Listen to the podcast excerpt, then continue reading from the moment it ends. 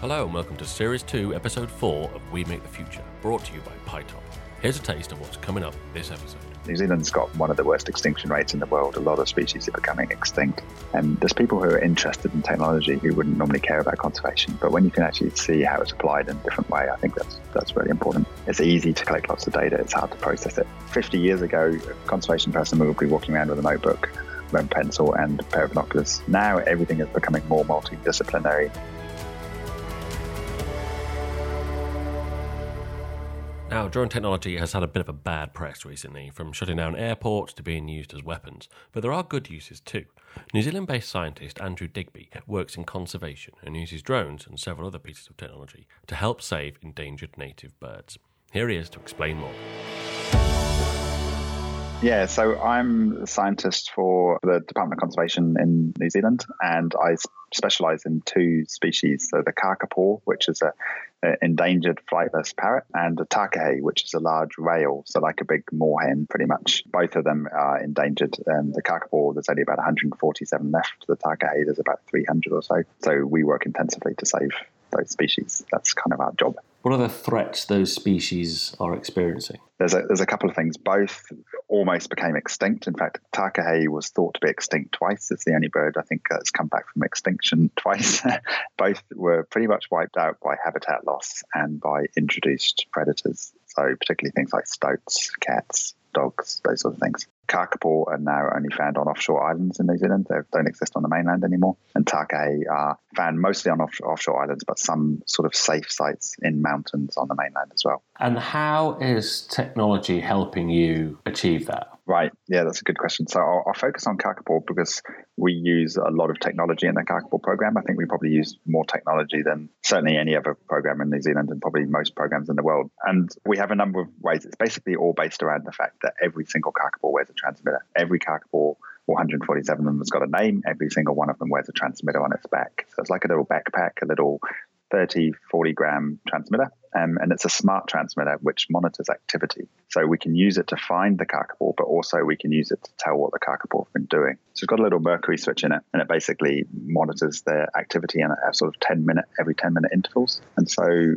if it transmits that information by a series of VHF coded pulses. So we can go out with a telemetry set, so like a big aerial, and we get a series of coded pulses every 10 minutes, which we can basically we write them down and we can decode them and tell us what the activity was. But that's that's like the old school method. We now have a, a newer method of a series of data loggers around our islands. Every time a kakapo goes near one of these data loggers, a UHF signal from the transmitter relays that to the data logger, and then we have a data network. And so those networks then relay all our our data back to the, the hut on the island. We have a hut where, where, where we live, and then that gets transmitted to the internet. So we have basically a network of all these data loggers, and we have different types of data loggers. So we have one type of data logger, which is a mating data logger. It basically sits at high points around the island and it detects its main reason was to detect matings. And so these transmitters, they detect activity. So they detect things like if a kakapo mates, actually mates for a long time, it mates for up to an hour. And basically, that male is jiggling around a lot when it happens. You might have seen some videos on YouTube. When it reaches a certain threshold, it switches on a receiver inside the transmitter, which detects any females nearby so it can tell who the male has mated with. So it logs the female ID, it logs the time and date, obviously, it logs the duration of the mating, and also a quality score. So how likely that was to be a mating and not just a little fight or something like that. So we can get all that information. And like this morning, I've been online, I've checked our islands. I'm not on our islands at the moment, but I can see exactly who mated last night, how long they mated for, who they mated with, that sort of thing. So that's really cool. That's absolutely um, incredible. I mean, just to sort of have that data set yeah. that, that, enables you to, I presume, then make decisions about where to concentrate your efforts. Just to kind of wind back, did you have to capture all the all the birds and then fit these transmitters, and and who designed those transmitters, and how long is the battery life, and just talk to me a little bit about the kind of the tech behind that as well, as well as the data. Right. Yeah. So the transmitters we do we fit and we actually change them every year. So we change the batteries every year. And they're made by a company called Sirtrack, who specialize in sort of wildlife telemetry here in New Zealand. There's a UK sister company to them called BioTrack. And they were designed with, they've got the software that was designed by a company called Wild Tech in New Zealand, who basically design all the activity monitoring software. And the activity monitoring is not just for the males. We also have a series of, we detect nesting when females nest. So if a female nests, her activity drops. And so we can detect that. And so actually every morning I also generate a series of graphs of activity for each kakapo, each female kakapo, and we can see she'll basically be really active when she starts nesting her activity drops when she lays an egg, we can see that. So we can see all the, all that information from her activity. And so that tells us then that we need to go and find that nest, for example. So we know that our activity drops to go find the nest because we manage the nests really intensively. Every time there's a nest, we have a tent set up near the nest. We put a camera into the nest. We have an infrared beam across the sensor. We have a proximity sensor at the nest, and that is linked up to our data network. And so back at our hut, we actually can we have a visual display of when a female leaves the nest. When she gets back again, we have a series of alarms set up. If she's been away too long, her egg will get too cold, or a chick might be in danger. So we have an alarm go. And some we also have an alarm for what we call a stranger danger, which is when another kakapo turns up near a nest, and because they male male kakapo have been known to go into the nest and kill chicks or injure them. So we don't quite understand why, but it's bad for the chicks. And so if that happens, we'll have someone run up to the nest to try to get that male out of there. So we have a lot of technology. And the other thing as well, each kakapo's got its own feeding station, a personal feeding station, because we want to make sure during breeding seasons they're the optimal weight for breeding. We want the males as heavy as we can get them. We want the females heavy enough to breed, but not too heavy because if they're too heavy, they have too many male chicks and not right. enough females.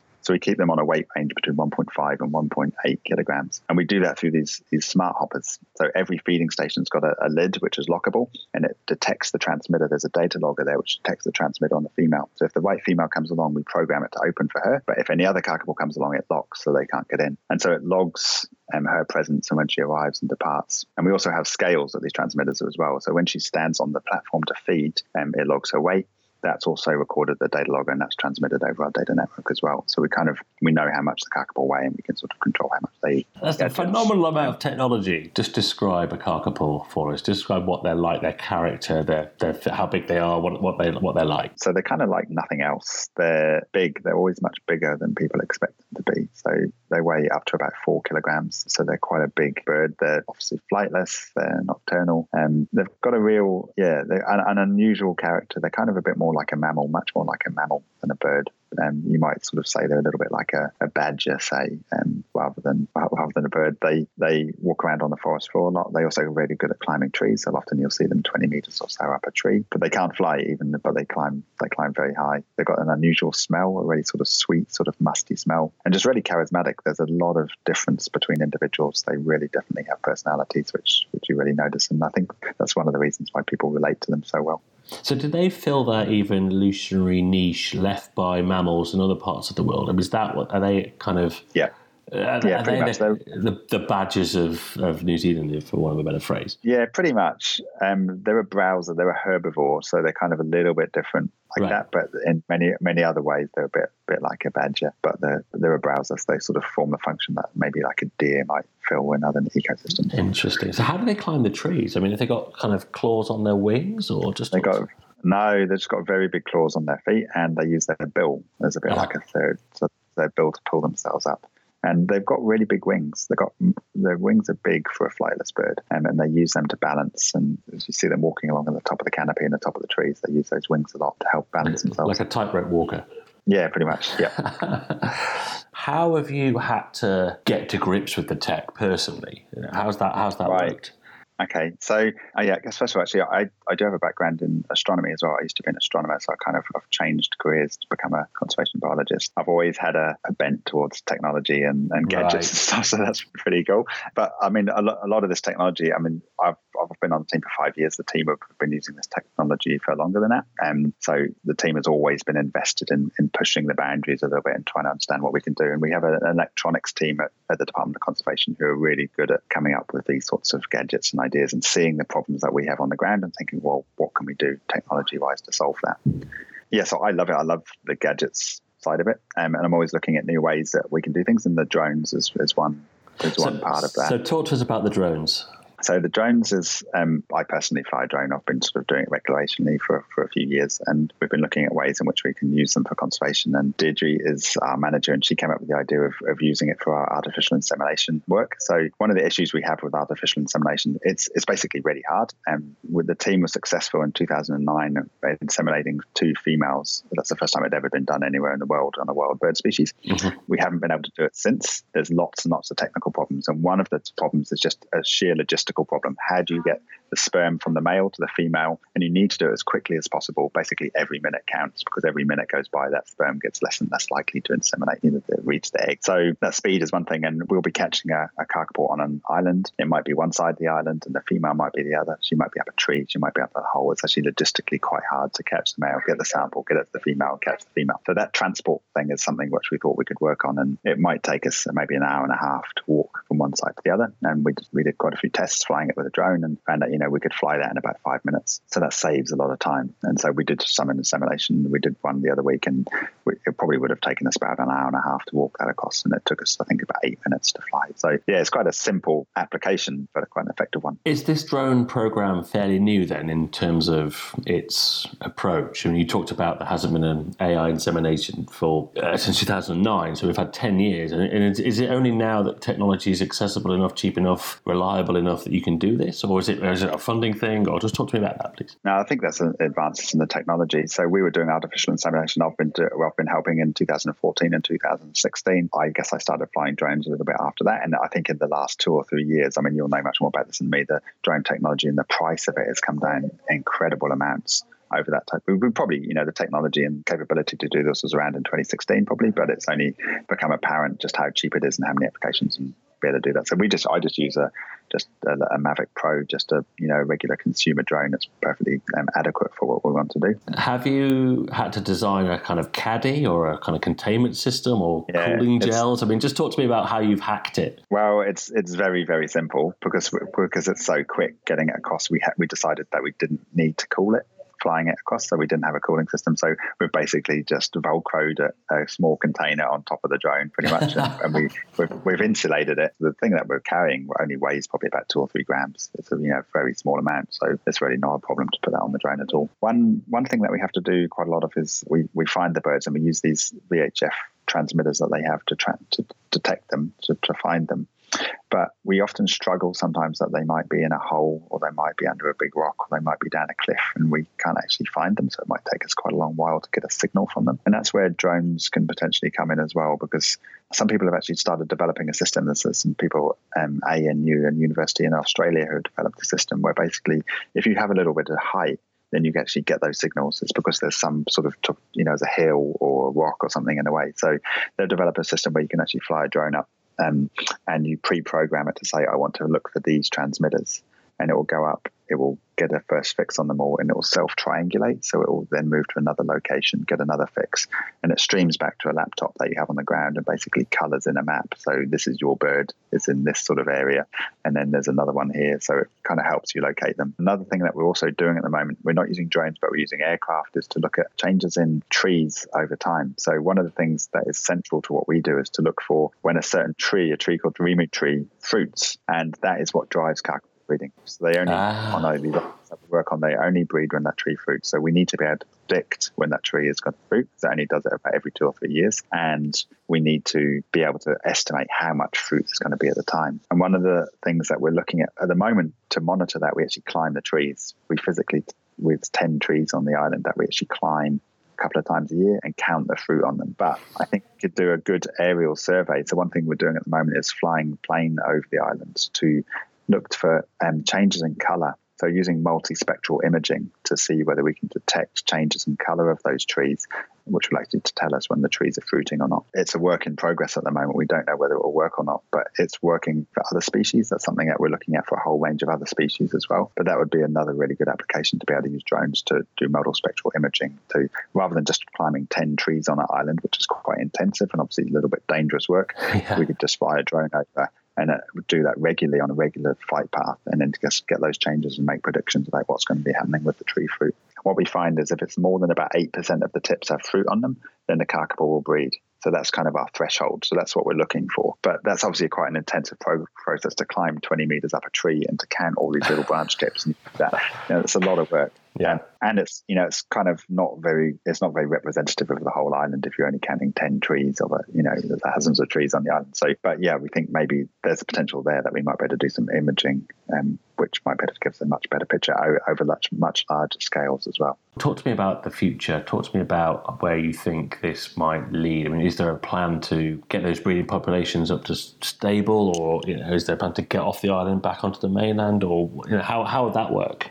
And how will technology yeah, help so, facilitate that? I think is also important. Well, technology, I think, is is critical for this to work. Like we can't do this without technology. One thing that we do with our technology every time we have a breeding season, and these birds only breed every two to three years. It's quite a rare event. Every time we do it, we step back a little bit more because what we do is incredibly intensive. When I joined the team, I was blown away by how intensive it was. You know, we sleep at a nest every single night. When the mother gets off, we get up and we weigh that chicken, we weigh that egg, and it's really, really hands on. And as we get more and more kakapo, we can't keep doing that. We need to get a little bit more hands off, but we still need to keep an eye on the birds and monitor them. And that's how where the technology comes in. I think we cannot grow the kakapo conservation program and we cannot save kakapo, I think, without technology. One is necessary for the other. So that's, I think, where it's really exciting where the, the technology comes in. We want to get kakapo back to the mainland. That's our ultimate goal. We want to become more and more hands off, and we're about to put kakapo into a new site later this year, which is an island site, but it's a challenging one. It's got some predators, it's got some stoats on it. It's a very difficult site to monitor. And so that will rely more on these conservation technology methods that we have. It's quite exciting. We know we want to get them completely back to mainland. We want to not have transmitters on them all. That's ultimately our challenge. We can't continue to keep putting transmitters on every single individual. So it's a real sort of, I guess, a bit of change of, of pace, a bit of a bit different paradigm, I suppose, of going from this incredibly intensive model to just each time stepping back a little bit more, a little bit more. And the technology enables us to do that, enables us to monitor more birds more efficiently for less money. So we're spending each time we spend less and less money per bird. Yeah, so that's kind of our gradual stepping back Brilliant. Um, approach. Could technology help in dealing with the stoat infestation on the new island? I mean, is that an option? Yeah. Yeah, so that's a really big push in New Zealand at the moment. There's something called the Predator Free 2050 campaign, which is a, there's this crazy ambitious goal to rid New Zealand mainland of introduced predators by 2050, which is an unbelievably ambitious goal. But technology is a huge part of that, and so that's getting rats and stoats off mainland New Zealand. Because if we could do that, it solves a huge proportion of New Zealand's conservation problems. New Zealand's got one of the worst extinction rates in the world. A lot of species are becoming extinct. Species have become extinct. If you could get rid of stoats and rats off the mainland and cats, and then that would solve most of those problems. So, um, yeah, so technology is being used for that. That's really key, just in terms of things like trap networks and having remote monitoring of traps. You can tell when they're triggered. There's a whole range of different technologies being looked at and applied to try and solve that. You know, that's the other problem, as you say, it's the pest problem, getting rid of those things which stop the native wildlife from thriving.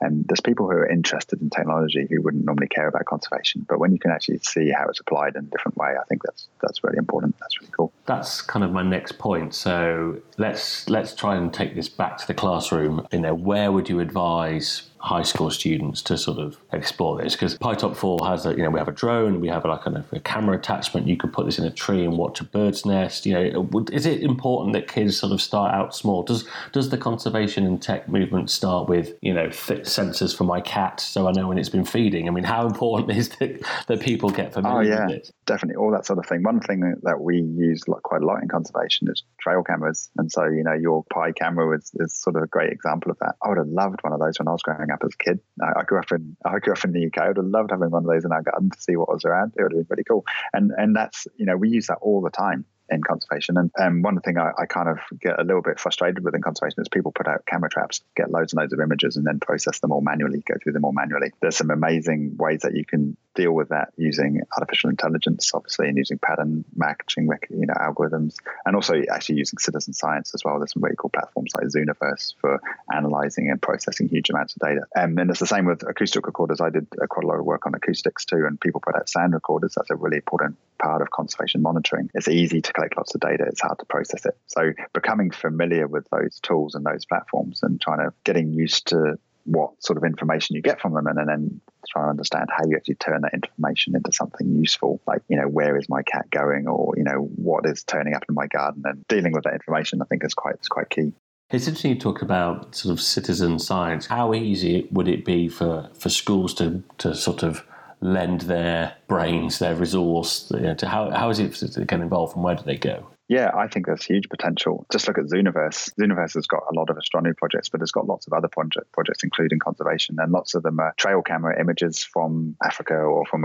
wherever. And you, uh, it's great fun to do. Kids love doing it. And it's a really good way to contribute to conservation projects and to learn too. And you look through lots of images. I love looking at trail camera images. You never know what you're going to see. And you look at these trail camera images from Africa and you might see a lion or a tiger or, you know, something like that. So that's pretty cool. So I think that's a really good way to contribute. And talk to me finally a little bit about what 2019 holds for you. So we've got a very busy time at the moment. We've got the biggest kakapo breeding season that, that's ever happened in, in recent times. So we're spending lots and lots of time on our islands and two islands in particular managing the breeding season, the season. So I'm going out tomorrow to another island for a weekend. We'll just be when we're out on those islands, we're spending lots of time at nests at the moment. So monitoring chick health at nests. We'll be finding some more nests and just kind of dealing with lots of little chicks at the moment. And we're actually going to be taking some chicks from the mainland back out there. We hand rear some of our birds. We'll be taking them back out. So quite a lot of work in the in the field, and our whole team is be doing that for the next several months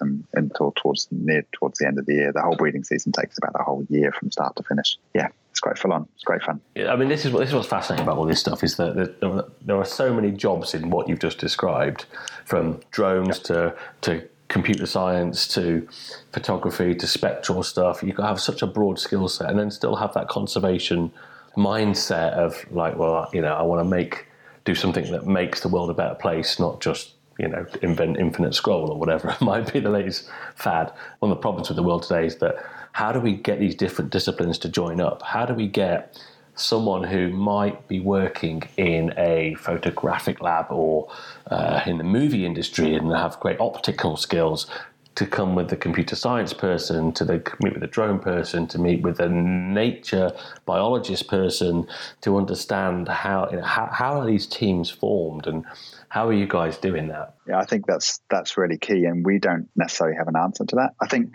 I think it's really exciting that's happening because 50 years ago, a conservation person would be walking around with a notebook and pencil and a pair of binoculars, pretty much sort of thing. And now everything, and I, I certainly noticed this in astronomy, and I'm noticing in conservation, everything is becoming more multidisciplinary. And you've got people from different backgrounds and everyone helping, and I think that's that's really cool. But you're right, that's the, the key is the how. How do we actually recruit people and find people to help on these problems. We often will contact people. We, one of the things that we really do on our program a lot is we work with lots of external experts, and that's you know we work with not just the technology side, but we work with vets and artificial insemination experts and nutritionists and that sort of thing. And we we normally will sort of you know do a bit of googling and find out who's who's who, and then contact people. But very often we get people coming to us Mm. Um, and that's why sort of this sort of outreach thing is quite important because, you know, we'll get people knowing about Kakapo, knowing that we have some of these issues and people will write to us and say, hey, I'm a vet or I'm an expert in this. Can, can we help? And I think that's really key. But you're right, having a, a more sort of standard platform where